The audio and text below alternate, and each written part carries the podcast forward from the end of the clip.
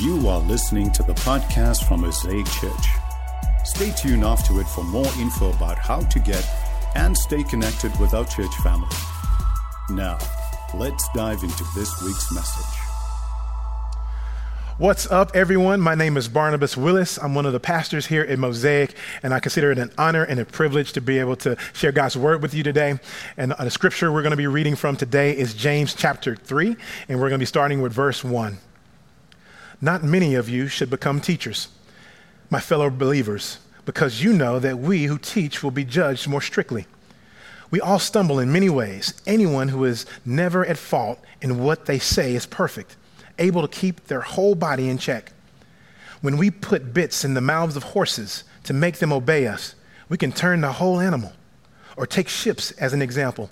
Although they are so large and are driven by strong winds, they are steered by a very small rudder wherever the pilot wants to go. Likewise, the tongue is a small part of the body, but it makes great boast. Consider what a great forest is set on fire by a small spark. The tongue also is a fire, a world of evil among the parts of the body. It corrupts the whole body, sets the whole course of one's life on fire, and is itself set on fire by hell. All kinds of animals, birds, reptiles, and sea creatures are being tamed and have been tamed by mankind. But no human being can tame the tongue. It is a restless evil, full of deadly poison. With the tongue we praise our Lord and Father, and with it we curse human beings who have been made in God's likeness. Out of the same mouth come praise and cursing. My brothers and sisters, this should not be. Can both fresh water and salt water flow from the same spring? My brothers and sisters, can a fig tree bear olives, or a grapevine bear figs? Neither can a salt spring produce fresh water.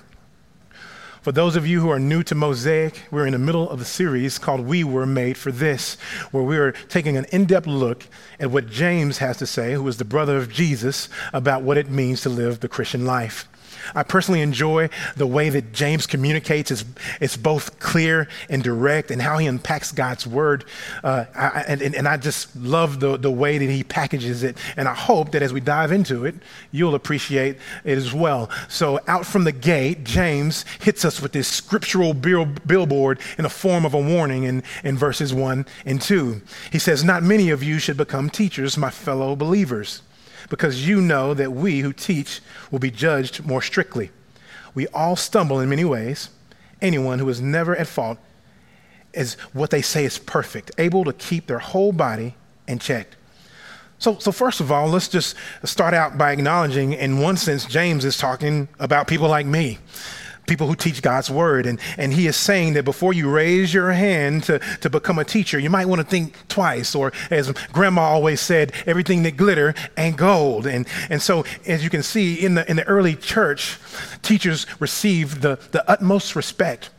Even uh, in, in, the Apostle Paul's list of, of all the great gifts that were held by those in the body of Christ uh, in 1 Corinthians 12, he, he talks about um, all these gifts and, and, and teachers comes second only to apostles and prophets. What was interesting was while the apostles and the prophets typically traveled visiting numerous churches across the region and the world, it was the teachers that remained in the congregations. And they were entrusted to instruct the new converts about the gospel and, and to edify the local church. So this was not this was a, a vital role and, and, and, and not only a high calling back then, but even today. But there are all kinds of teachers in the, in the world, right? I, re, I remember my math teacher from, from high school, Miss Allen. She was a trip. She would allow us to do breakfast runs. Anybody who was a, upperclassman with a car, you can go and pick up some tacos for the class. And so she was that kind of teacher. And what I, what I loved about her is, is uh, one day I was, I was running in the school, which you shouldn't do that, along with some other guys uh, that attended school with me. And, and, and to be honest, they weren't great influences. And I remember her saying something along the lines of, You ain't got no business running with them. And, and, and the way she, she, she looked at me and the way that she said it was, was like more than just a teacher, it was almost like a mom. And you know, I, I listened to her because I could tell that she cared. So much like Miss Allen, we, we all teach in some fashion or form, whether inside of a classroom or outside of a classroom, we instruct people in some way. All this to say that from the outside looking in, the teacher was very appealing. This role just seemed kind of glamorous in a sense. And, and James wants us to consider the tremendous amount of weight that accompanies it. Everyone who, who teaches will be held accountable for every single word that comes out of their mouth. False teaching, legalism, hypocrisy were all things that were present in the early church, and unfortunately are things that are present in some churches in the world today. So, in this letter, James is addressing those who longed for the prestige of being a teacher by reminding them to not forget the great responsibility that comes along with it. So, today, James is going to show us something. He's going to show us that we were made to speak life. There are four things I'd like for us to consider today in this passage, and those things are the power of the tongue, the pain it produces, the contradiction it creates, and finally, the purpose of it all. So let's dive right in. Let's revisit the part of the scripture that starts with verse 3 and goes to the first part of verse 5. When we put bits in the mouths of horses to make them obey us, we can turn the whole animal. Or take ships as an example. Although they are so large and are driven by strong winds, they are steered by a very small rudder wherever the pilot wants to go. Likewise, the tongue is a small part of the body, but it makes great boasts. Here, James shows us that much like a bit in a horse's mouth or the rudder on a, on a large ship, the tongue is a very small thing, but it has power to, to direct the entire course of a person's life. There are many overt sins that pull at our attention in this world, but James points uh, out, his point is trying to drive home is, is that the tongue is a small and so naturally ingrained in, our, in everything that we do that if we're not careful, we can miss it. And, and, and we might miss how significant this is in our lives. Research shows us that, that the average person speaks about 16,000 words per day. That's crazy. 16,000 words per day. Can you believe that? And some of you might be thinking, I got a coworker or a friend or a family member that speaks a whole lot more than that, maybe 100,000 words, uh, uh, 100,000 words a, a, day. If, if that's your spouse, don't look at them, don't laugh. I don't want to cause no problems. This message is supposed to help you, not get you in trouble. Proverbs 18 21 says this it says, The tongue has the power of life and death, and those who l- love it eat its fruit. So the question comes to mind is of this 16,000 words, how many of them do you think produce life? And how many of them produce death? Over the course of my life, I've personally witnessed firsthand how words have been able to heal and how they've destroyed, both by my own words and by the words of those around me. So, with our tongue, we have the power to speak life into a situation, and we have the ability to speak death into it. And we'll spend the rest of our lives eating the fruit created by the very words that we have spoken. And we will live in the very world that we've helped to create by the things that we say. Whether that's in our work, in our homes, social media, and every relationship that we have. Some of us attempt to grasp power in the form of positions at the companies that we work for, or maybe we try to get these decision making roles uh, in our society, like such as politics, all the while not making it a priority to take the reins on one of the greatest powers in our very own body, our tongue. James recognizes this and is going to great lengths to help us understand the power of our words. He goes on further to describe how significant this small body part is by highlighting the impact, or rather the pain that, this, that it has the power to produce in our lives and the lives of those around us. So let's revisit the second part of verse 5. Consider what a great forest is set on fire by a small spark. The tongue also is a fire, a world of evil among the parts of the body. It corrupts the whole body, sets the whole course of one's life on fire, and is itself set on fire by hell. All kinds of animals, birds, reptiles, and sea creatures are, are being tamed and have been tamed by mankind, but no human being can tame the tongue. It is a restless evil, full of deadly poison. Well, how about that? There goes your daily devotional for the days, everybody. Uh, thanks, James, for all the encouragement. Hey, everybody, every time you open your mouth, poisonous venom's to come out. Bless you. Have a nice day. Uh, but in all seriousness, what James is speaking to is the unbridled, other, other untamed tongue. He says it's like a small spark can literally set an entire forest ablaze. The harsh reality is that if we, when we when we speak, if our words aren't, aren't rooted in prayer and purpose, they often end up causing unnecessary pain. They set things on fire in our lives and in the lives of those around us. Why is that? How can this small thing have such an enormous impact, and why is it so difficult or seemingly impossible to do anything about it? There are many things that get in the way of us taming our tongue, but for the sake of time, I'll just list three. The first is simple it's ignorance. Sometimes we just don't know. We're absolutely oblivious to, to the way that our, word, our words are impacting those around us. And even if we felt like something was off, we wouldn't have the clue on how to even fix it. The second is unaddressed wounds. There's this old saying that hurt people hurt people. And in fact, there's a book with this very title by the name, uh, by, written by a lady by the name of Dr. Sandra D. Wilson. And in this book, she says something that I believe is somewhat profound. She says, When we seek to numb the pain of unseen wounds, either knowingly or unknowingly, with denial or other emotional anesthetics, we inevitably create additional pain for ourselves and for others. Rather than acknowledging the existence of our invisible inner injuries and treating them, we often attempt to distance ourselves from them by deflecting our pain onto those around us. And typically, we hurt others most deeply in the areas of our deepest wounding. Isn't that powerful? How true is that? That, that if we're not careful, our pain can produce pain in the lives of those that we care about. The last is pride. Scripture tells us that God resists the proud and gives grace to the humble. There are simply times where, honestly, we just think too highly of ourselves, whether that becomes in a form of never asking the right question or assuming we always have the right answers. We often negatively impact the people around us because we refuse to ask for help, whether that's help from the Holy Spirit or help from the people God has placed in our lives to make us better. Hopefully, now it's a little bit more clear why James makes this bold claim that no human being can tame the tongue.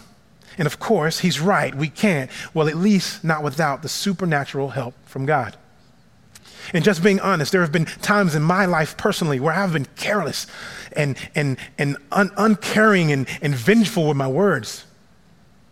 I had a dad who, who, who cussed like a sailor, and, and let's just say, growing up, I picked up a few things from my old man. And like James said, my dad was beyond a, a, straight shooter. He was more like a sharpshooter. I mean, his words were like bullets in a sniper rifle or, or daggers that would cut deeply. I remember moments growing up as a little boy where the things that came out of my father's mouth pierced my soul, creating wounds in me that only God can heal and is still healing even to this day. What if I chose to ignore these wounds? What if I pretended like they don't exist or if they don't affect me in the way that I live today? In those moments where there's a, just a little bit too much bass in my voice, when I'm talking to my five year old daughter,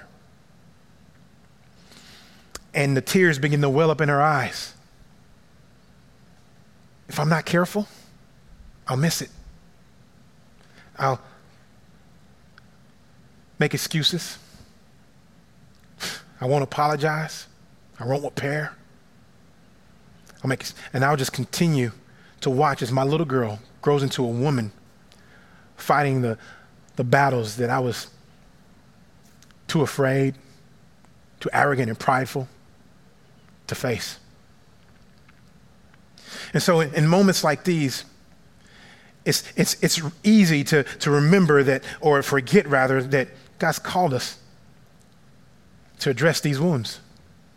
But, let's, but what about the, the, the, the, pride? And if I allow pride to prevent me from, from receiving the, the, the kind of correction, training, and, and coaching Scripture instructs me to submit to?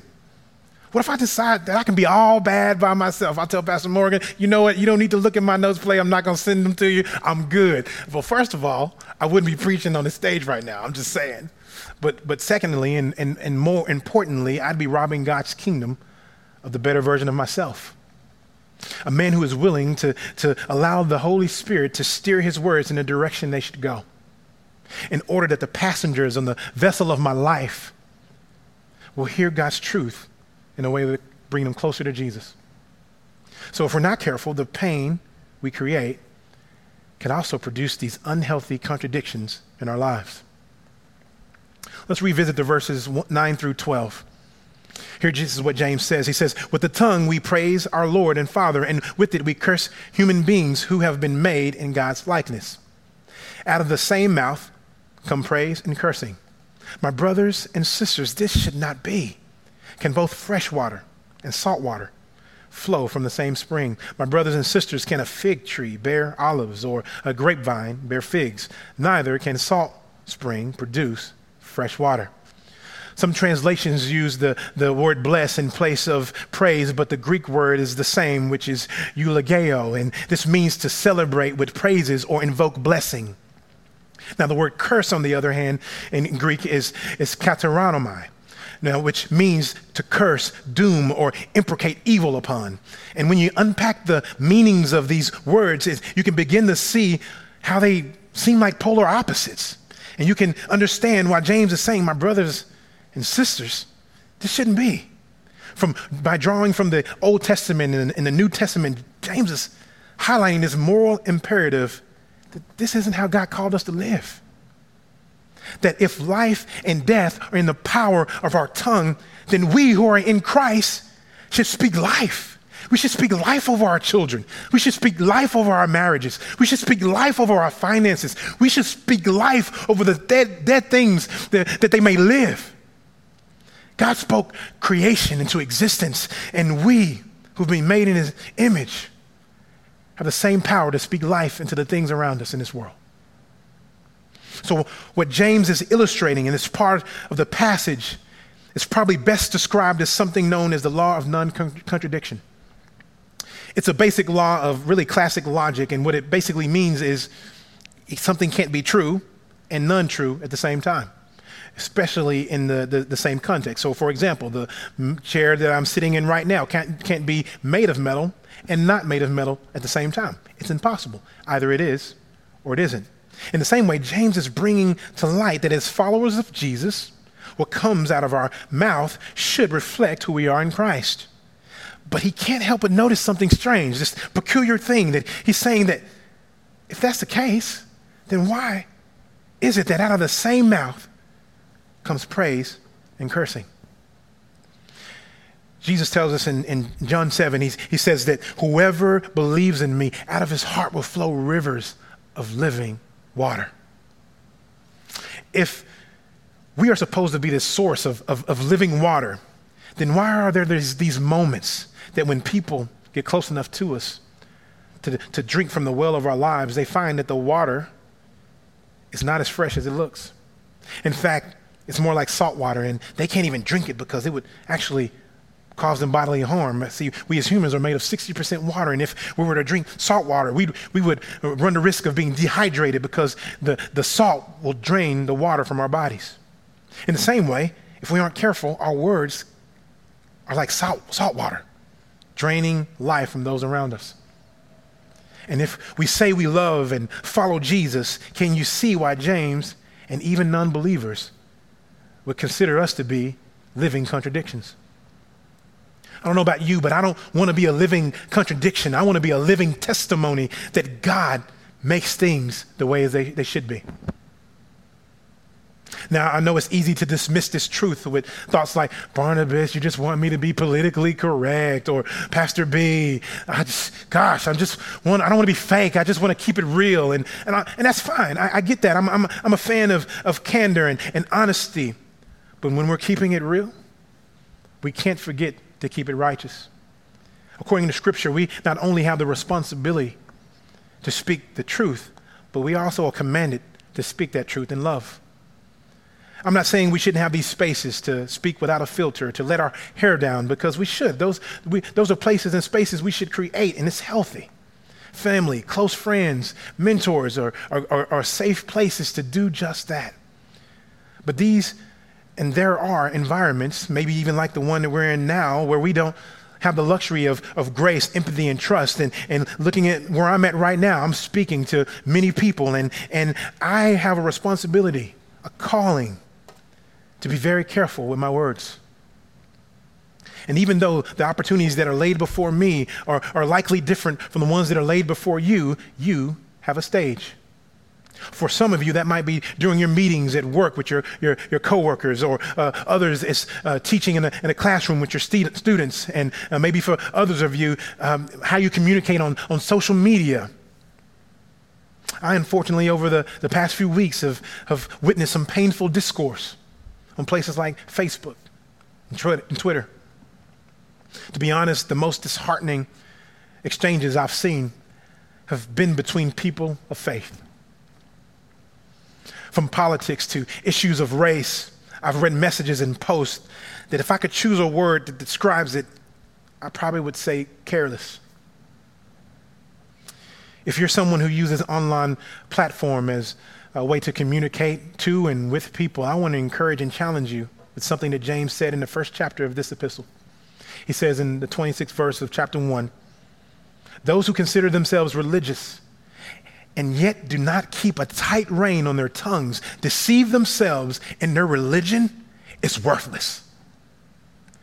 The words of James might, might seem harsh, and, and yet it is a truth that should go deep down in our souls. We must also remember that the gospel by itself is already offensive enough, it doesn't need our help. First Peter 2 tells us that, that, that Jesus, being a cornerstone to some is a rock of offense or, or a stumbling block to those who don't believe. It literally takes me days, sometimes weeks to write posts, not because I'm a horrible writer, but because giving thought and prayer to my words just takes time.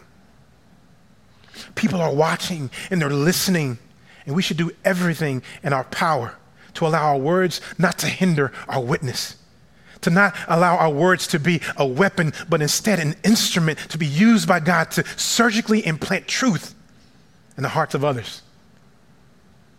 What this, pa- what this passage is not saying is that you're evil if you don't always say nice things.